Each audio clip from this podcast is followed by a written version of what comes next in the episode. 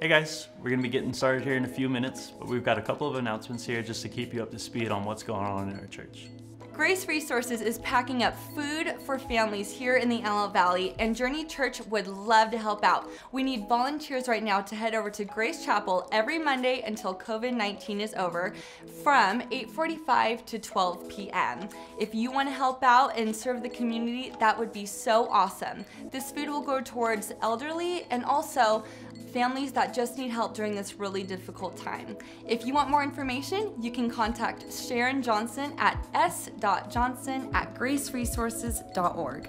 Thank you guys so much for your continued generosity over these past couple weeks. Here's a couple ways for you to be able to give if you want to continue to support our church and community. Here at Journey, even though we can't meet physically, there are still a lot of ways that you can stay connected throughout the week.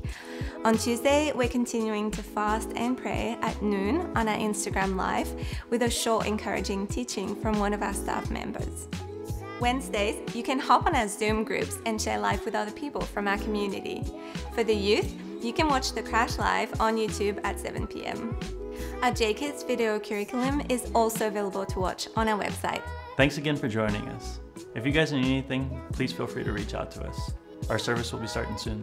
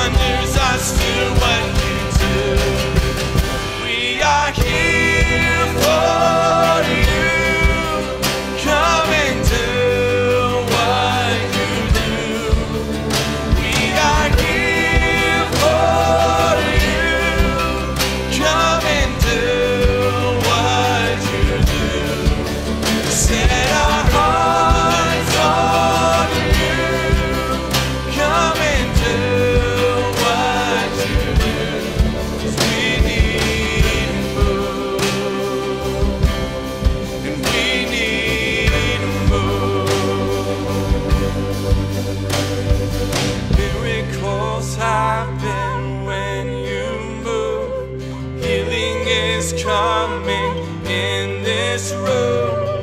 Miracles happen when you move. Heaven is coming.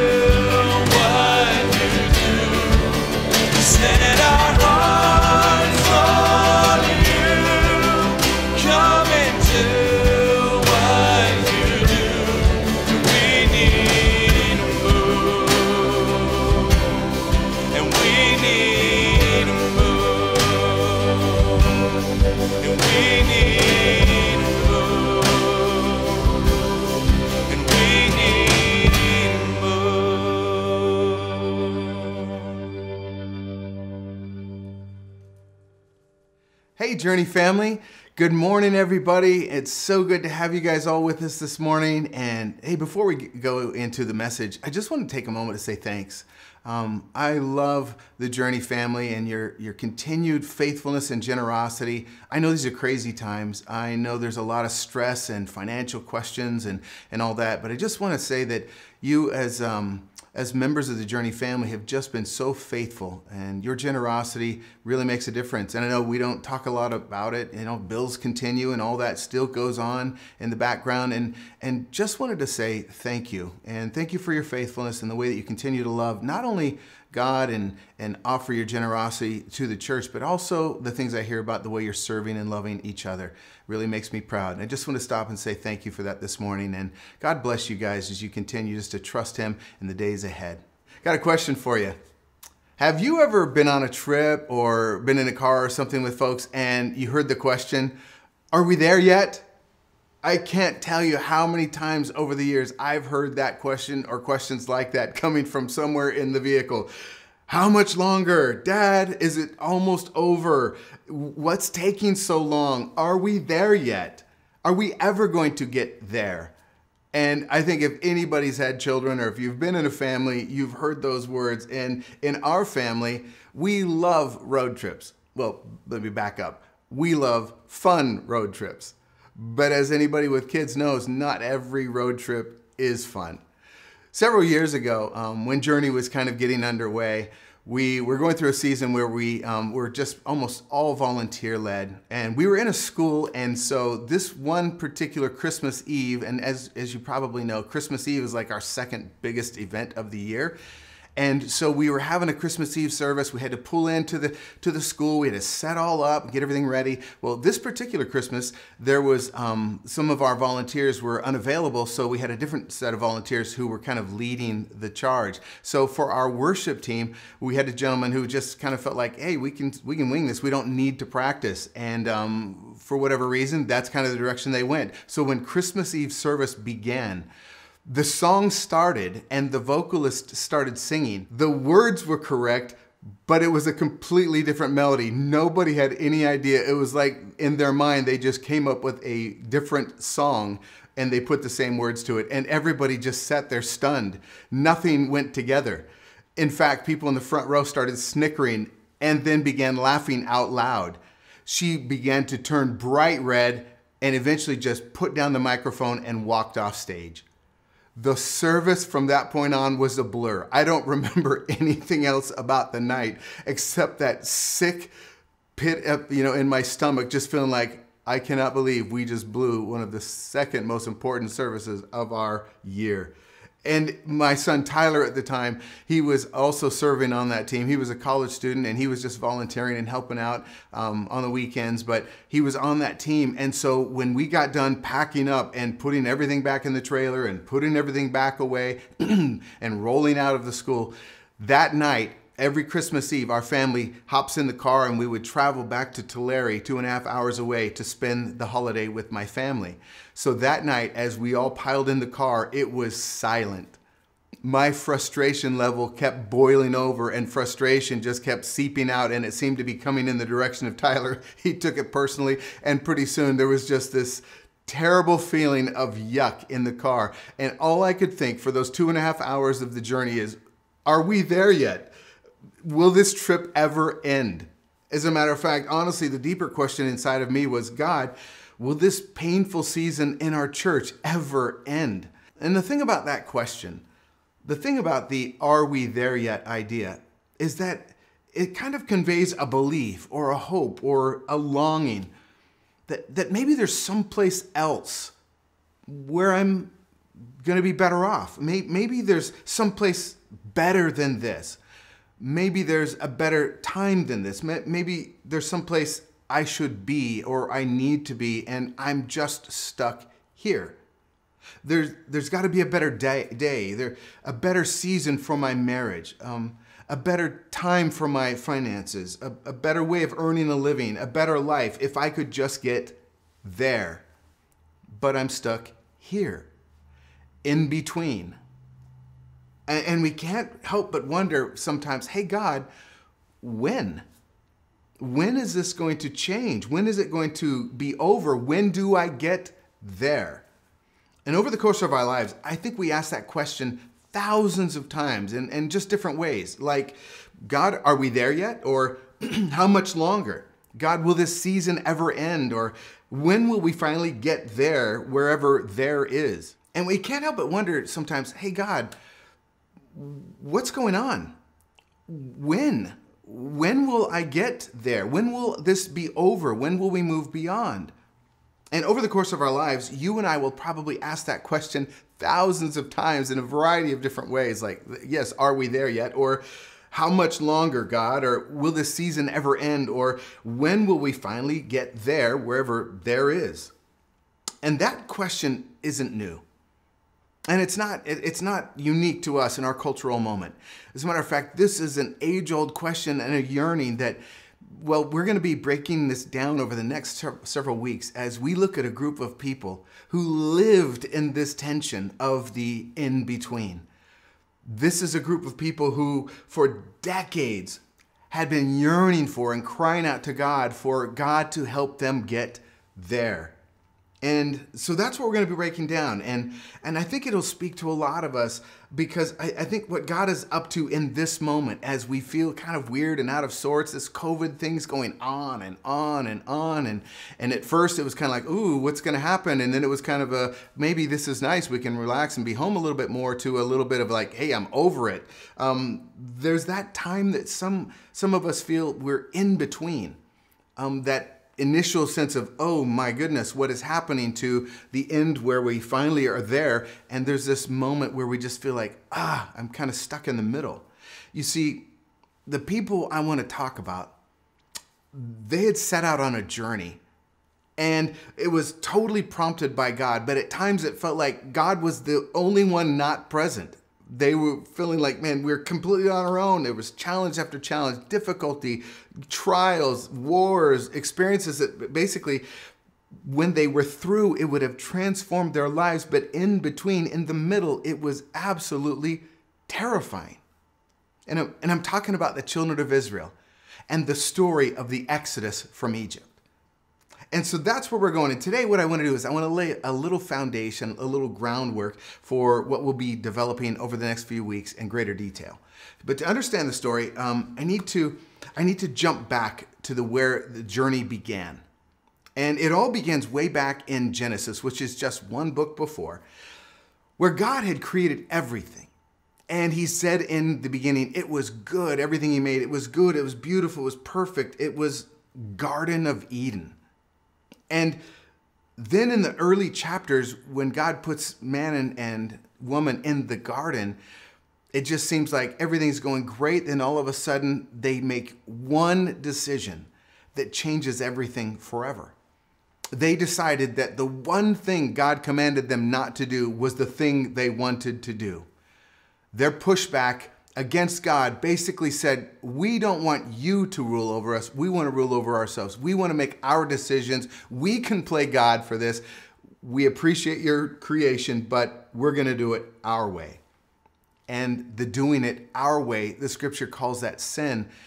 And it broke God's heart. It literally brought a curse upon creation, and everything went downhill. This disobedience plunged the world into darkness, into chaos, into corruption. And every single generation from that point on, it just seemed added to the violence and the selfishness. And each generation just seemed to get more and more disconnected from, from the dream. So in Genesis 12 through 50, God unleashes and unfolds his plan. He kind of exposes plan to restore the world. And that's where it begins. it begins with God choosing a man named Abraham. And he decides that Abraham will be his representative to the world of what it looks like when we come back and walk in the ways of God. Abraham was a righteous man. He was a man who trusted God, and God said, I'm going to take you, and you and your descendants are going to be proof to the world that when people know and walk with me, when people honor me and stay in relationship with me, life works. Life is blessed. It returns to that sense of it being good. And God would offer the world an opportunity through Abraham and through a covenant he established to restore that relationship and to come back into relationship with him. So God even promised Abraham, not only will I make you a special people, a representative to the world, but I'm going to give you a special place, a promised land, a land that's flowing with milk and honey. And in that generation, it would have been like, you know, all the best stuff of life. And they would be able to live there and thrive. And, and not only that, but the best part, that God would tabernacle, would live, would actually be among them. This was just so good that the people of promise, the people of Abraham, the people of Isaac and Jacob, we call them the children of Israel, said yes to the covenant. But as we begin the book of Exodus, it looks like God's plan somehow gets off the rails because this whole plan looks to be in jeopardy. Abraham's people had grown to this mighty nation, but now they were slaves in Egypt. And the Pharaoh over Egypt was so not interested in letting them go because they were the economic drivers of his economy. So God's people began to wonder if God would keep his promise. Had he forgotten them? Where is God and, and where is this promised land and why does it seem so long? It had been 400 years since God's people had entered Egypt and they were now just desperate to be free. So we pick up the story in Exodus chapter 2, verse 23, and here's what it says Years passed, and the king of Egypt died, but the Israelites continued to groan under their burden of slavery. They cried out for help, and their cry rose up to God. God heard their groaning, and he remembered his covenant promise to Abraham. Other translations talk about, and the promise or the covenant was brought back to the forefront. Isaac and Jacob, he said he looked down on the people of Israel and knew it was time to act. And that brings me to first couple observations for this morning. First, God never forgets his promises. I know it feels like sometimes like the children of Israel in Egypt like but God, if your promise is to do good, if your promise is to lead us, if your promise is to, you know, when we walk with you in covenant relationship to bless and prosper our lives, then what's with this Egypt thing? What's with this season? I mean, we're not feeling like this is what you had promised us. And the reminder from the text is God hadn't forgot his people. He was just waiting for them to reach a point where they were ready to fully commit and, draw, and turn their hearts back to Him, where they were really ready to trust in His deliverance rather than their own methods to get the life they dream of. God always knows the right time to act.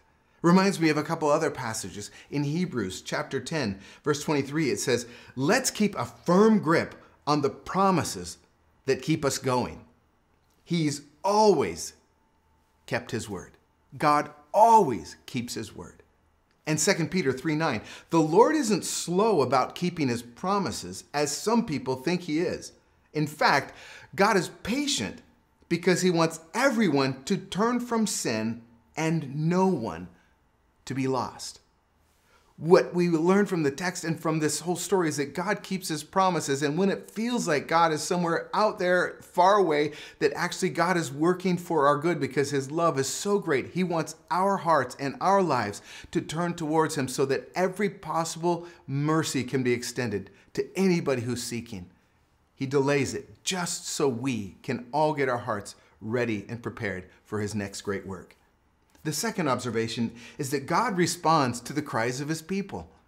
God's heart is tuned to our voice. It's just like a parent. When my kids were little, I mean, Lori and I could hear their voice in the crowd of other kids in the nursery, and we knew that was our kid. We knew their voice. We knew that not only their voice, but their cry, what it meant. Were they hungry? Were they grumpy? Were they upset? Need a diaper change? Parents kind of get tuned in, but man, God is so much better of a parent. His heart is always tuned in to our cries, to the cries of his people. No matter where you find yourself today, just know this God loves you. God, God has offered his best promises to you. And when you place your faith in Jesus, you become the child of God, that all these promises become yours. Hebrews talks about all of these things are just unleashed on the children of God as they put their faith in him. God hears their cries, he's moved with compassion to act on their behalf. And in this situation, God steps up and sends a deliverer. We know him as Moses. And if you've watched the movie The Ten Commandments, you see how the story unfolds. That Moses comes in and says, Pharaoh, let my people go. And Pharaoh says, hey, not about to happen. Um, and lit- literally, week after week after week, God has to send plague after plague after these horrible, terrible things to break Pharaoh's grip and to force him to acknowledge the fact that there is one true God that rules over all creation. And it all culminates in this one particular moment where on this final, after nine terrible plagues that had come across Egypt, and Pharaoh refused to let them go, God tells Moses, Prepare because tomorrow you and the people will be walking out of here. I'm going to tonight send the death angel, in other words, the angel of judgment, over the whole land of Egypt. And God was going to unleash his wrath or his judgment against the sins of slavery and abuse and all the things that had been just mounting up. And he said, I'm going to bring judgment on the land. And all of the people our faith, you and I and everybody in, in this whole world has sinned and we all are, are like subject to judgment. But God said, here's the thing. Moses, I want you to tell the people to take a spotless lamb, a one year old lamb without blemish, a perfect lamb and for every household of the Israelites, have them slaughter the lamb, take the blood of the lamb, and paint it over the doorposts. And tonight, when the death angel passes over, he will see the blood, the, the atoning blood, in other words, the sacrificial payment for sin, and he'll pass over those homes. That's where we get the whole concept of Passover that the angel of judgment, the angel of wrath, as he went through the land of Egypt that night, passed over every home that had the blood of the Lamb over their homes, but every home that did not face the wrath and the judgment of their sin. And the firstborn of every household in the valley or in Egypt died, except those with the blood of the Lamb. And by this, God was introducing this whole concept of substitutionary atonement, or allowing the innocent to stand in place of the guilty. And that night, that was proclaimed loud and clear. That is such a powerful moment that every home, it says there was a loss in the home and there was sadness and weeping. Pharaoh himself lost his own son and finally calls in Moses and said, Get your people and get everything you own and get out of Egypt. Get out. After 400 years, they were free. Which brings me to my next observation, which is this sin always leads to death, but God still provides a lamb. God still provides a way. He's always looking to reconcile, to bring opportunity for us to restore our relationship. Scripture is clear that judgment awaits for all of us, but because of God's love and grace, He provides a spotless, sinless lamb we know that as Jesus in our time. Old covenant, it was the lamb, the creatures, the little the little furry ones, but in the new covenant, Jesus became the Passover lamb for all people who would believe.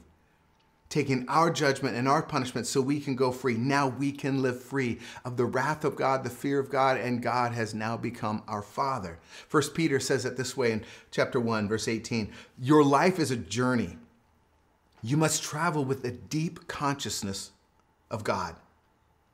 It costs God plenty to get you out of the dead end, empty headed life you grew up in. He paid with Christ's sacred blood, you know. He died like an unblemished sacrificial lamb. And this was no afterthought. Even though it has only lately, at the end of the ages, become public knowledge, God always knew He was going to do this for you. It's because of this sacrificed Messiah, whom God then raised from the dead and glorified, that you trust God, that you know you have a future in God. And that's where our journey with God begins. It's, it begins after sin has been punished and that sacrifice for sin is offered. That's where the children of Israel entered into their new journey with God. After that moment, they literally were pushed out of Egypt, and the journey of a relationship of daily trust in God began. That's where it begins in our relationship with God. At that moment where we make a full surrender and take the sacrifice that has been made on our behalf and then put ourselves back in the pursuit of God and following. But that moment where God acts on our behalf, that changes everything. For the first time in 400 years, they were free. You just think about that. The blood of the Lamb had restored them to relationship with God, had given them the freedom now to be on their way on the journey to this promised land with God. Abraham was finally going to have his promise fulfilled. Imagine the excitement. I mean, it's like life starting out um, on, on, a journey that you've waited for your entire lifetime. It's like if, if you've saved up and waited to go to Europe or to some place special and in your whole life, you think about it and talk about it and dream about it and plan and, and save up and, and then the day comes. That was the moment these people were ex- experiencing right here. And it was just joy unleashed. That's what it was like. And I, I want to take you back because that was what it was like for many of you. That was what it was like for many of us when we first entered into relationship and met Jesus.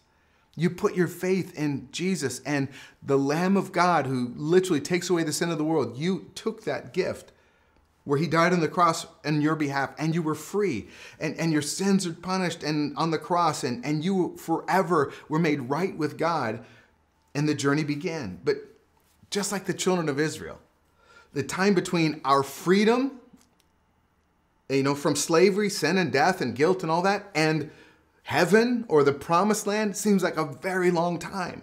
And it's that journey, it's that experience, it's that in between where we are set free and the promised land that we spend our journey most of our lives. And that's what we're going to unfold over the next several weeks. That's what we're going to talk about. Because chances are there are a lot of you who are feeling totally lost at times. You may feel forgotten. You may feel like, man, you've just been tempting or, or tempted to go back to life as you used to live it, or like go back to Egypt as it is in the story. When things get really hard, it's kind of like, man, but my life before, or I, I would like to go back. And some of you know that this is the reality. God took you out of Egypt. But that in between space, here's the reality of it that in between space is God taking Egypt out of you. This is what we learn in the story, and this is what we're going to unpack that God leads us out of our Egypt. But then God has to lead the Egypt out of us as we transforms us, and that's the journey we're going to go on. So, one final thought as we wrap up today. I love this Exodus 13 17.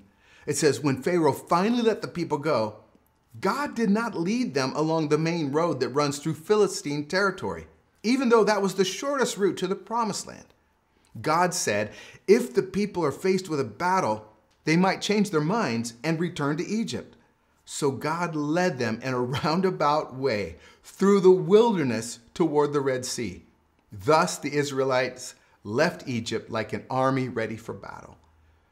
God didn't want them to get discouraged.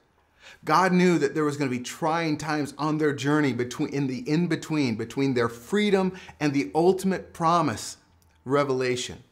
God knew that that was going to be a difficult journey and God didn't want them to become discouraged. So he charted a path that was challenging, but it was the best path to develop the character and the trust he wanted from them.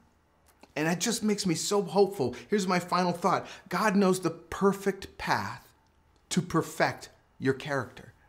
God knows the perfect path to get perfect character. He knows how to perfect us. Sometimes it seems like God has left you out on your own to figure it out. And, and man, you have faith in Him, you love Him, but rest assured, He is leading you. Not just them, He's leading you. If, if you have put your faith in Him, I would just want to encourage you to remember your Father is crazy about you. If, the, if He had a refrigerator in heaven, your picture would be on it. Little magnet. And if you seek Him, He's promised you will find Him. If you ask, if you knock, if you seek, He will respond. And God's nature doesn't change. He's always looking for ways to develop His children and to fulfill His promises. But again, the journey sometimes, on our perspective, is roundabout and lost and doesn't seem like God knows what He's doing. But from His perspective, it's the shortest path to get you where He wants you to be. So, the journey we're on, confusing, you bet. Seems like it'll take forever? Sure. You're crying from the back seat, God, are we there yet? Will we ever get there? What is God up to in the in between?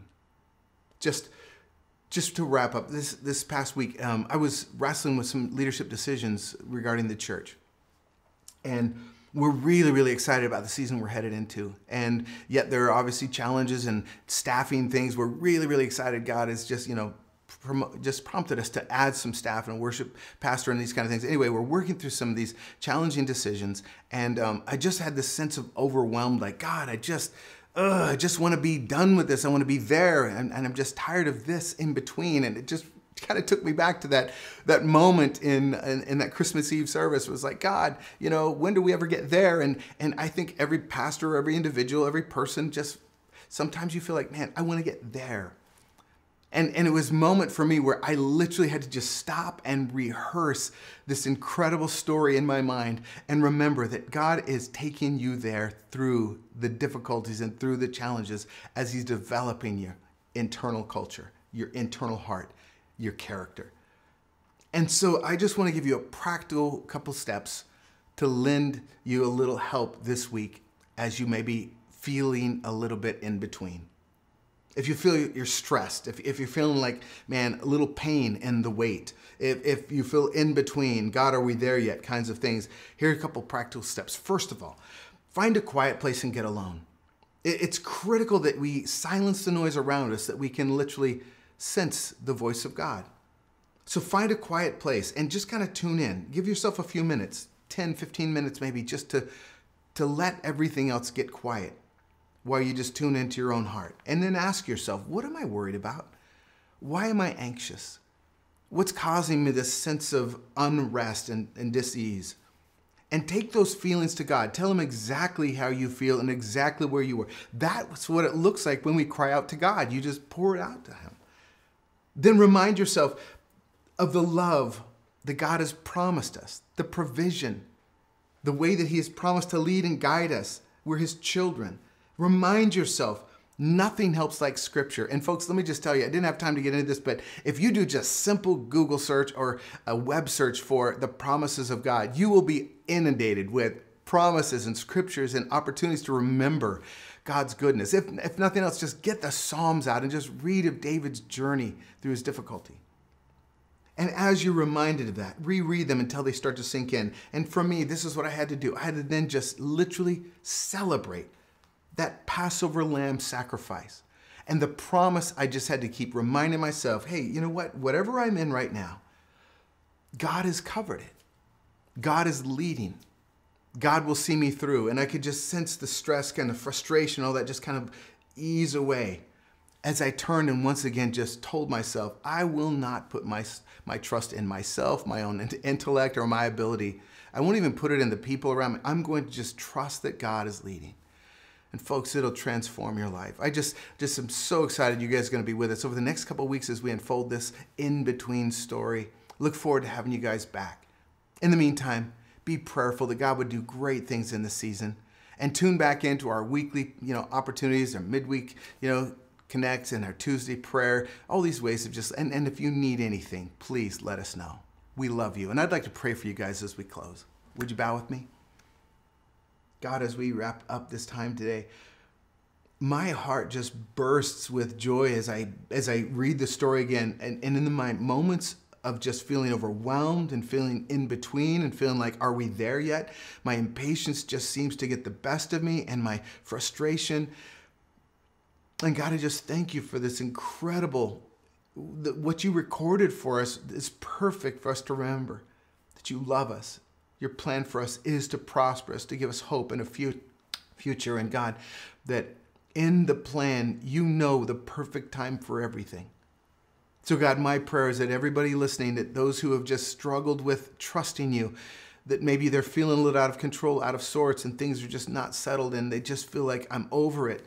When is it going to be done? When do we get there? God, I just pray that you would just settle their hearts to remind them that you do not abandon your children, that there is purpose in this. And even though the journey seems long and the, the wait seems like to go on and on, you are up to good. And for anybody who puts their faith in you, that you right now will wrap your arms around them and draw them in as your child.